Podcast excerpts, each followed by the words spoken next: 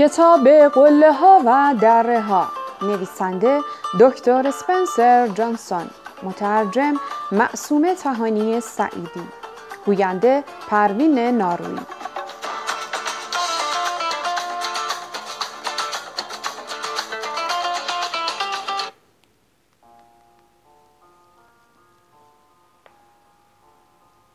ادامه فصل هشتم. نفس عمیقی کشید. به آنچه که حقیقت داشت توجه کرد نه به آنچه که آرزویش را داشت و نه به چیزی که از اتفاق افتادنش حراس داشت. حقیقت این بود پیرمرد هدیه ارزشمندی به او داده بود و اگر آنها را به کار می برد سالیان سال برای خودش و اطرافیانش پرفایده و پرارزش بود. به نوعی قسمتی از وجود پیرمرد برای همیشه همراه مرد جوان بود. همینطور که لبخند بر لب داشت اشک در چشمانش حلقه زد.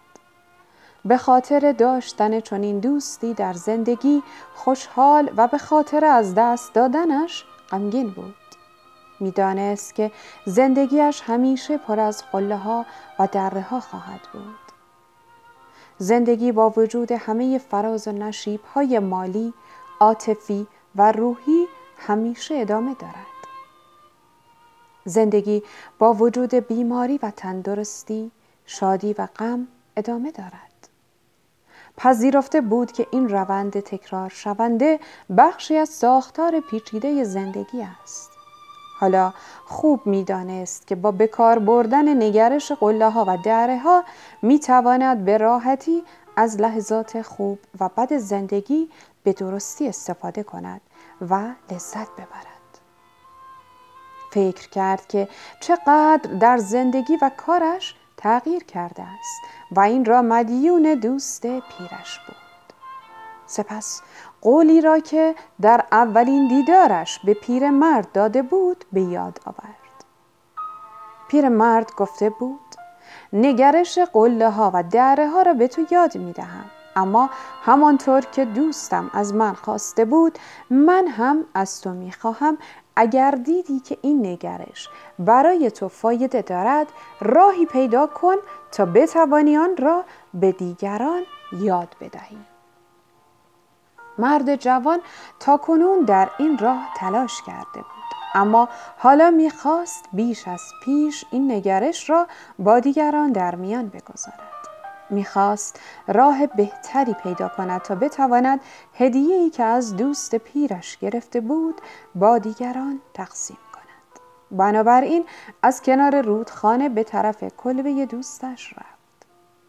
جایی را پیدا کرد که بتواند در سکوت و تنهایی فکر کند. از خودش پرسید مهمترین چیزی که از نگرش قله ها و دره ها یاد گرفتم چیست؟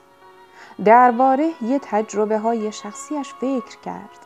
نکاتی را که در دفترچش یادداشت کرده بود مرور کرد و چیزهای مفیدی در آنها پیدا کرد. در انتها خلاصه ای از مطالب مفیدتر را نوشت. طوری که این خلاصه نویسی ها به صورت کارت های کوچک در جیب جا شد می‌خواست آنها را با کسانی که واقعا مشتاق دانستن هستند قسمت کند. این کارت ها برای یادآوری مطالب به خودش هم مفید بود. به این ترتیب خودش هم این مطالب را راحت تر به یاد می آورد و از اصول نگرش قله ها و دره ها می توانست استفاده کند. در روزها و ماههای آینده فرصت هایی به دست آورد تا با دادن این کارت ها به دیگران کمک کند. خلاصه از قله ها و دره های خودتان در کار و زندگی استفاده کنید. برای مدیریت کردن لحظات خوب و بد. حقیقت را دوست خود بدانید. همیشه از خودتان بپرسید حقیقت پنهان در این شرایط چیست؟ حتی اگر به طور موقت در بالای قله یا در اعماق دره باشید. برای اینکه زودتر از دره خارج شوید. نکات مثبتی که در شرایط سخت, پن... سخت پنهان شده اند را پیدا کنید و از آنها استفاده کنید. به اعصاب خود مسلط باشید مطمئن باشید دره ها تمام می شود. برعکس کاری را انجام دهید که شما را در دره انداخته است. خودبینی و غرور را کنار بگذارید. طوری که در کارتان خدمات بیشتر و بهتری ارائه دهید و در زندگی مهربانتر باشید. از مقایسه کردن بپرهیزید.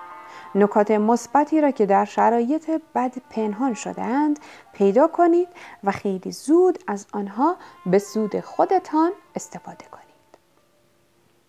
برای اینکه بیشتر در قله بمانید. قدر لحظات خوب را بدانید و آنها را عاقلانه مدیریت کنید. متواضع و سپاسگزار باشید. کاری که باعث شده در آن موقعیت باشید را بیشتر انجام دهید. همیشه شرایط را بهتر کنید. بیش از پیش به دیگران خدمت کنید. منابع را برای دره هایی که در آینده ممکن است با آنها روبرو شوید هم ذخیره کنید. برای رسیدن به قله بعدی از تصویر ذهنی استفاده کنید. خودتان را در شرایط در شرایطی تصویر کن، تصور کنید که در حال لذت بردن از آینده بهتر هستید. این تصویر باید آنقدر باورپذیر، ملموس و همراه با جزئیات باشد تا بتوانید واقعا از انجام کاری که شما را به آن شرایط میرساند لذت ببرید. برای کمک به دیگران این نگرش را به دیگران هم یاد بدهید تا آنها هم بتوانند از موقعیت های خوب و بد زندگی به نفع خودشان استفاده کنند.